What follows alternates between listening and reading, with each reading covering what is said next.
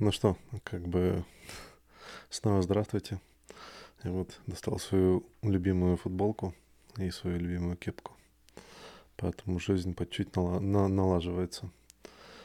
А, вот как бы изначально мы в прошлом эпизоде мы поговорили относительно того, ну даже не в прошлом, в позапрошлом, наверное, что я всегда прав, а также, наверное, в, в прошлом мы поговорили про гвоздь во лбу и как помогать людям, да, это как бы кому нужна такая помощь, когда тебе приходят как бы выдирать гвоздь, который у тебя плотно сидит. Но в целом хочу поговорить чуть про э, как бы семейные отношения э, и про то, как люди ну, как бы не гармонийно живут и какие у них ожидания друг от друга. То есть, э, как бы ну, обычно в отношениях, ну, через некоторое время, когда люди проходят вот этот вот как бы букетно-конфетный период, да, то есть народ начинает э, по чуть-чуть находить как бы изъяны в своем партнере, да, это как бы такие по чуть-чуть подкапывает, что ему и нравится, конечно. Есть люди, которые это делают молча до некоторого момента, пока это все просто не взорвется в лицо, да, то есть. Но в целом как бы э, тема достаточно обширная, она как бы в общем это отношение к жизни. Я вот тут э, начал, э, как бы решил почитать э, литературку про стоицизм. Это вот понятие или как бы философия жизни с э, давней Греции, которая э, достаточно интересная и прикольная. Как бы на нее ссылался Алайн Дебетон, которого я слушал, мне как бы интересно было это тогда. Потом на него ссылались другие люди, и мне все больше и больше было как бы... Те вещи, которые они говорили, они как бы резонировали со мной и с теми принципами, да, которыми я как бы уже жил в жизни. То есть, получается, я был стоиком еще до того, когда я знал, что такое стоицизм. Вот. Один из моментов, который, наверное, самый интересный, это вот как бы человеческие ожидания, да, и особенно человеческие ожидания в парах. Давайте поговорим просто в целом относительно ожиданий, как бы, и позиции стоицизма относительно ожиданий и вообще, как бы, счастья человека, да, то есть мы, я тоже говорил на эту тему относительно, что, как именно быть счастливым, да, то есть где, где кроется главный момент, э, кто, кто продуцирует счастье, да, что явно не предметы и не внешний мир, счастье продуцируется внутри. Но э, что приводит как бы дискомфорт, да? Если вот счастье одно внутри, то дискомфорт, наверное, скорее всего, происходит тоже внутри. Или все-таки дискомфорт — это внешние показатели. То есть кто-то подрезал на улице, кто-то матюкнулся и т.д. и т.п. И вот э, относительно этого как бы есть некоторая философия, которая помогает человеку быть как бы более счастливым в принципе как, как человеку. Да? То есть отношение к этим вещам, которые происходят в жизни, они рассматриваются с той стороны, как э, несбывшиеся ожидания. Да, то есть я, например, считаю, что оптимисты — это самые несчастливые люди в жизни. Как бы сейчас объясню почему. Как бы, с одной стороны, кажется, что оптимисты, они должны быть оптимистичными, да, то есть смотреть на жизнь э, в, в красочном его виде и радоваться всему, а с другой стороны, я могу сказать, что оптимисты на самом деле живут самой несчастной жизнью. И живут они не потому, что они ожидают от других а, то, что они будут как бы как бы идти по позитивному или по оптимистичному пути, да, то есть они будут э, выбирать оптимистичный путь, и зачастую они разочаровываются в этом, потому что люди выбирают то, что их интересует и то, что им нужно. Мне в этом плане э, понравилось, как э, Ален Дебетон написывал, что он работал с э, водителем грузовика, э, который ездит по Лондону. В Лондоне как бы много пробок. Я думаю, что как бы Москва и, в принципе, любой мегаполис как бы может как хорошо понимает, что такое вождение в э, густонаселенном пункте, да. И как бы водителя у него там постоянно слетала крышка, то есть он там постоянно орал, у него уже, ну, его ловили менты, то есть его там заламывали ему руки, у него там нереальное количество штрафов за то, как он ведет себя на дороге. И, значит, он его спрашивает, говорит, как бы, почему ты злишься? Он говорит, ну как, ну вот смотри, вот тут ситуация, как бы они едут в грузовике, да, вот эта ситуация, ну, ну как, как он сюда лезет, почему он сюда лезет? Типа, он говорит, ну смотри, как бы, что ты думаешь про всех остальных водителей на дороге? Ну, он такой, я могу матюкаться? Он такой, да, ну вот типа там трех, трехэтажный мат, да. То есть они все такие-такие, но в общем они как бы все идиоты, да. Э, и он говорит, хорошо, если они все идиоты, скажи, а вчера они тоже были идиотами? Он говорит, ну да, как бы ничего не изменилось. Он говорит, ну вот в принципе вот как бы твое же ожидание, что они сегодня будут не идиотами, правильно? Поэтому ты на них злишься. Он говорит, ну как бы да, получается, что получается, что я от них ожидаю, что вот они не идиоты, да, но на самом деле я-то хочу сказать, что они идиоты, потому как они себя ведут. Вот тут как бы логический такой кувырок происходит, да. Получается, что мы постраиваем наши ожидания на основе того, ну вот этот его, я считаю, оптимизм к жизни. Мы постраиваем свои ожидания и в них разочаровываемся. Из-за этого мы виним других людей, которые не делают так, как нам кажется было бы правильно.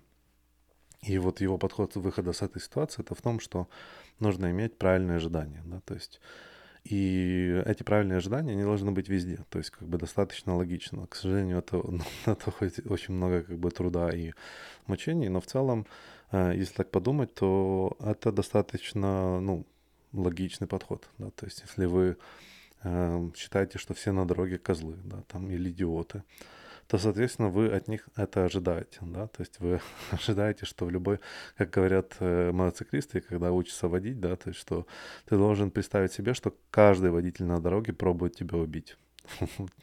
Тогда у тебя есть шанс, что ты не разобьешься в первую неделю. Да? А, вот как бы такой же подход. То есть вот как бы ожидания, они чем ниже ожидания, тем лучше результат, тем на самом деле более ты успешный. Я в этом плане считаю, что вот как бы вот тут есть пессимисты, да, то есть нас пессимисты, наверное, в этом плане тоже, тоже как-то рулят, потому что они, в принципе, от жизни ничего не ожидают. Они ожидают не только плохое, поэтому они очень радуются и веселятся, когда, ну, так образно, да, радуются и веселятся, когда оказывается, что не все так плохо, что опа, типа, что-то упало.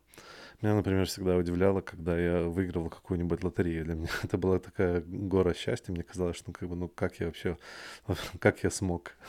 У меня была ситуация, когда я попал в одну контору, у них был на Новый год как бы розыгрыш э, призов. И, ну, я там буквально проработал, наверное, месяца два-три. И вот в розыгрыше призов я выиграл главный приз. как меня все не любили, просто капец. А я был, ну, как бы, я не знал, как на лице показать все это счастье. Я как бы всем искренне сказал, что мне очень жалко, что я не настолько заслужил доверие компании, чтобы все радовались со мной, потому что никто не радовался. Вот, в целом. Ну, вот как бы вот неправильные ожидания, да, то есть у каждого были ожидания, что он выиграет этот приз. Соответственно, когда не он выигрывает этот приз, то хотелось бы, чтобы как бы достойный человек выиграл, а выиграл я. такая вот, такая вот интересная история. Ну вот и в целом, как бы, таких примеров в жизни всегда много. То есть мы, особенно, наверное, самые, как бы, тяжелые, это примеры, когда родители ожидают чего-то от нас, да, то есть у них есть какое-то представление о том, чем мы должны жить, чем мы должны быть, и, соответственно, как только мы выходим за эти границы, они приходят в уныние и в разочарование в том, как бы, кто мы такие, да, то есть они там, как бы, строят уже самые гнусные идеи того, что произойдет дальше вот, вот эти вот ожидания, они как бы приводят человека к тому, что он на самом деле достаточно, ну, как бы плохо живет в жизни, да, то есть он ожидает от жизни вещей, которые она, в принципе, никогда, ну, ему не давала, и непонятно, откуда такие вещи. А, особенно, мне кажется, в, как бы в советском пространстве есть, есть целый как бы слой а, такой культурный, который говорит, что должен от государства чего-то ожидать. Но как бы, если посмотреть историю, даже, даже последних, там, я не знаю, 20 лет, то можно понять, что, в принципе, от государства ничего хорошего нельзя ожидать. Тем не менее, люди каждый раз удивляются, когда что-то такое про проходит во власти, что-то случается, какие-то новости, кто-то там коррумпирован, кто-то что-то не то сделает, и т.п. И мы все такие как он мог? И все сидят на, на улице, разговаривают, расстроенные, кто-то там начинает рассказывать. Но, в принципе, как бы все от того, что человек ожидает чего-то лучшего. Да. Тут есть, конечно, э, как бы минус в этой ситуации, потому что как бы не ожидая ничего лучшего, нельзя этого добиться. Но если, но в целом, в большинстве случаев, мы, в принципе, ничего и не делаем для этого, да, то есть мы не делаем никаких движений, чтобы изменить окружающую среду. Мы просто как бы ее потребляем, да. Но, и при этом мы ожидаем от нее, что она как бы именно для нас э, как бы раздастся урожаем. А, ну и возвращаясь как бы в менее как бы крупную, э, как бы в микрополитику, да, вернемся как бы к тому, что происходит в семье. А, самое тяжелое как бы отношение — это отношения между двух людьми, которые живут вместе в, одной, в одном пространстве достаточно долго. Да. У них складывается очень много ожиданий относительно не только как бы будущего, это как бы что они должны вместе делать, это, это еще понятно, да, но вот у них еще есть много ожиданий относительно, что, относительно того, что каждый должен делать по, по дому там, или там, что, что каждый должен делать в той или другой ситуации, там, я не знаю, в как бы на вечеринке кто-то сказал вашей даме комплимент, и как бы у дамы есть, например, некоторые на это ожидания. То есть, например, она может ожидать, что вы скажете, как ты можешь. Я тут как бы живой муж при тебе, поревновать чуть-чуть, да, и ей будет приятно. А некоторая скажет, если ты поревнуешь, скажет, ну, ну, слушай, ну это как бы ты сошел с ума, я не хочу, чтобы ты устраивал мне такие вот как бы свистопляски. То есть есть такие вот как бы конкретные ожидания. Но когда если посмотреть трезво на своего партнера, да, и понимать, поскольку вы, мне кажется, как бы второй человек в жизни, который знает этого человека лучше, чем он сам себя, да, то есть вы там, не знаю, второй по списке. Вы больше всего с ним контактируете, вы больше всего видели все паттерны поведения и т.д. и т.п. И, соответственно, у вас больше всего, ну, как бы доступа к пониманию того, чего именно ожидать. А, и мы как бы, например, когда сошлись с женой, у нас была такая как бы фраза, которую мы использовали очень часто, называлась хэштег а, типа, типа правильные ожидания называется, типа или там right expectations, или мы это назвали expectation management, типа а, управление ожиданиями, да, то есть ты должен управлять ожиданиями, ты должен понимать, что а, ну, как бы в этих отношениях это не будет так, как ты себе представил, что оно должно быть, да, то есть или ты, ты, ты не получишь то, что ты пришел, зачем ты пришел обязательно, да, то есть и, и, соответственно, ты должен понимать, что каждый из нас может и что каждый из нас, ну, будет делать, в принципе, да, и, соответственно, у тебя нет никаких разочарований и расстройств по этому поводу. Или как минимум, если у тебя есть, тогда нужно эти ожидания как бы вербализировать. Очень часто как бы мужчины и женщины вместе виноваты, что они как бы ожидают от партнера чего-то другого. Притом партнер напрямую говорит, что типа, слушай, ну как бы я не собираюсь этого делать. Как бы это вообще не вариант, да, то есть там, я не знаю, мужик, который почему-то рассчитывал, что его девушка согласится на втроем, знаете, и как бы, и он очень на нее рассердил, рассердился, когда она как бы пошутила, что будет два мужика мужика, а не, а не две девушки, да, то есть, ну, вот как бы вот, вот такие вот шутки, но в целом э, такими шутками наполнено как бы все, весь вот этот вот объем отношений, да, и как мы сейчас как бы живем в квартире, все вот эти вот ожидания, они не имеют время остыть, они всегда горячие, как бы, когда мы идем на работу, мы переключаемся на другие факторы, но мы чуть-чуть переключаемся больше на свой собственный мир. Но сейчас, поскольку мы все сидим, сидим как бы дома или так э, друг другу дышим в затылок, да, у нас э, вывали, как бы визуально показывается все больше и больше вещей, которых мы ожидали от человека, и понимаем, что даже вот в этой новой среде он, он все равно как бы не живет на уровне тех ожиданий, которые у нас были. И, соответственно, приходят разочарования, и, соответственно, приходят как бы, ну, конфликты и, и разборки на тему, кто кому что должен, да.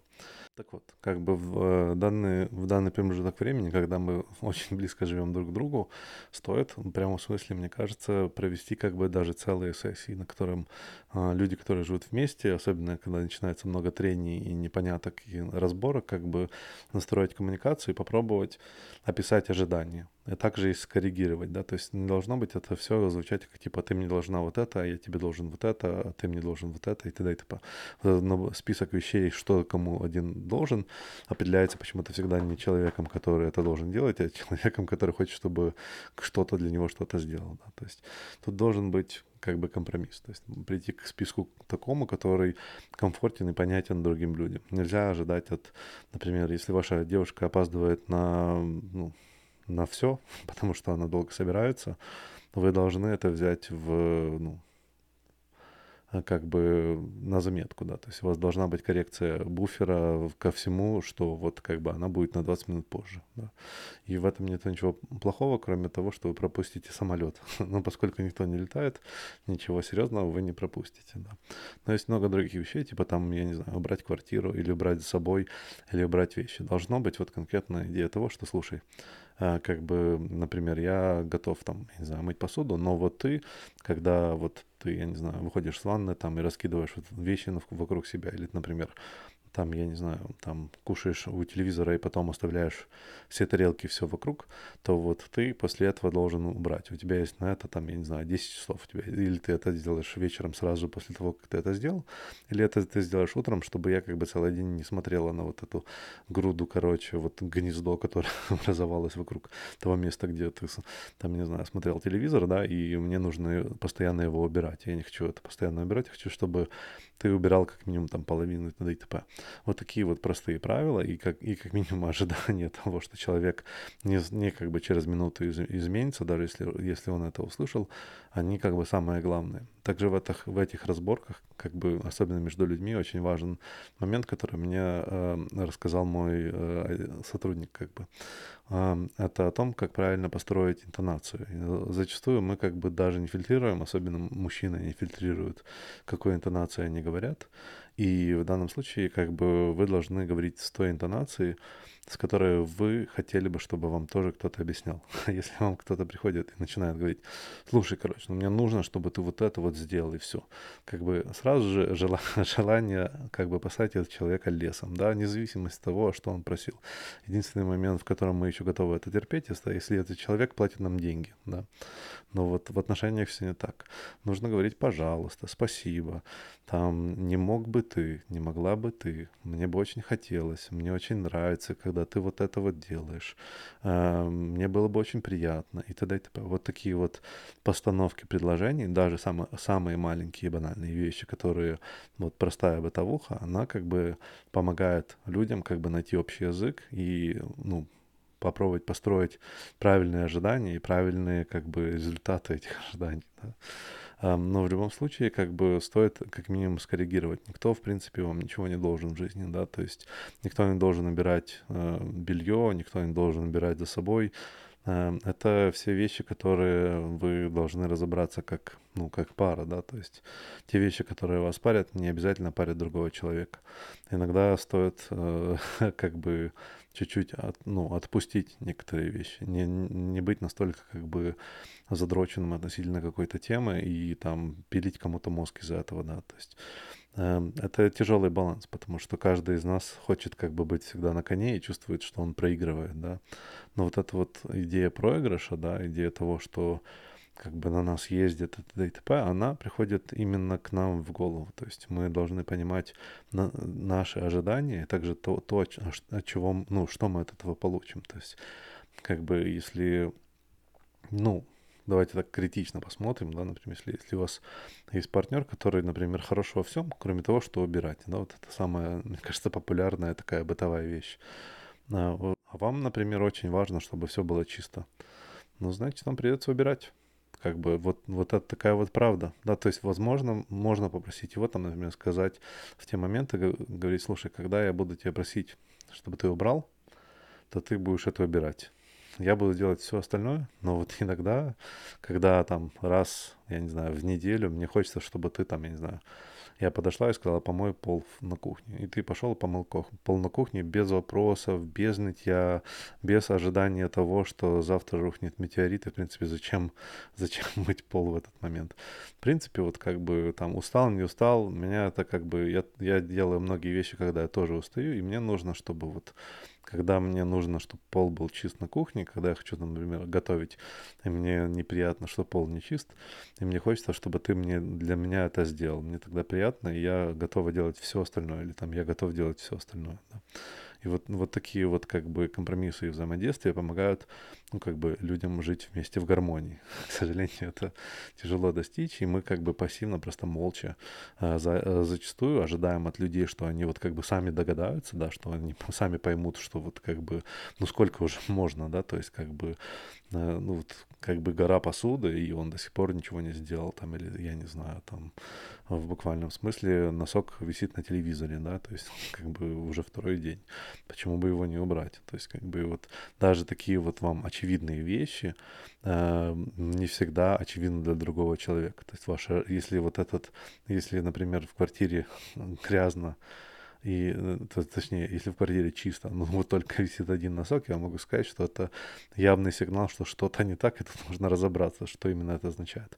Но в большинстве случаев каждый из нас понимает, что кроме носка есть еще 20 миллионов разных вещей в квартире, которые тоже не так, и носок это просто как бы как вишенка на торте, знаете. Вот, и, соответственно, нужно разобраться во всем, во всем подходе. То есть должен быть, каждый должен поступиться и найти какой-то общий компромисс, в котором будет комфортно. И если вам, ну, как бы вот вы нашли вот эту середину, но вам нужно от этой середины все-таки, чтобы было там, я не знаю, всегда чистые окна или там всегда чистый стол, Uh, или и т.д. и т.п., то как бы, возможно, вам нужно понять, что это только вам нужно. И, возможно, стоит понять, что никто вам за это не скажет спасибо, кроме вас самых, и это вы делаете для себя, а не для других людей, и не потому, что они такие плохие. Вот. Надеюсь, что-то попробую чуть-чуть разберет эм, как бы конфликты в семье. Эм, вот. Это как минимум явно уменьшило количество конфликтов, которое было в нашей семье. Э, и как бы я знаю, сейчас достаточно тяжело. Вот. Эм, в целом, как бы у меня идея как чуть-чуть более копнуть в стоицизм, разобраться с ним. У меня еще пару, я как бы набрал книжек, я собираюсь нормально почитать. Вот. Э, надеюсь, что вам понравится эта тема. Спасибо, что слушаете. Подписывайтесь, лайкайте. До скорых встреч.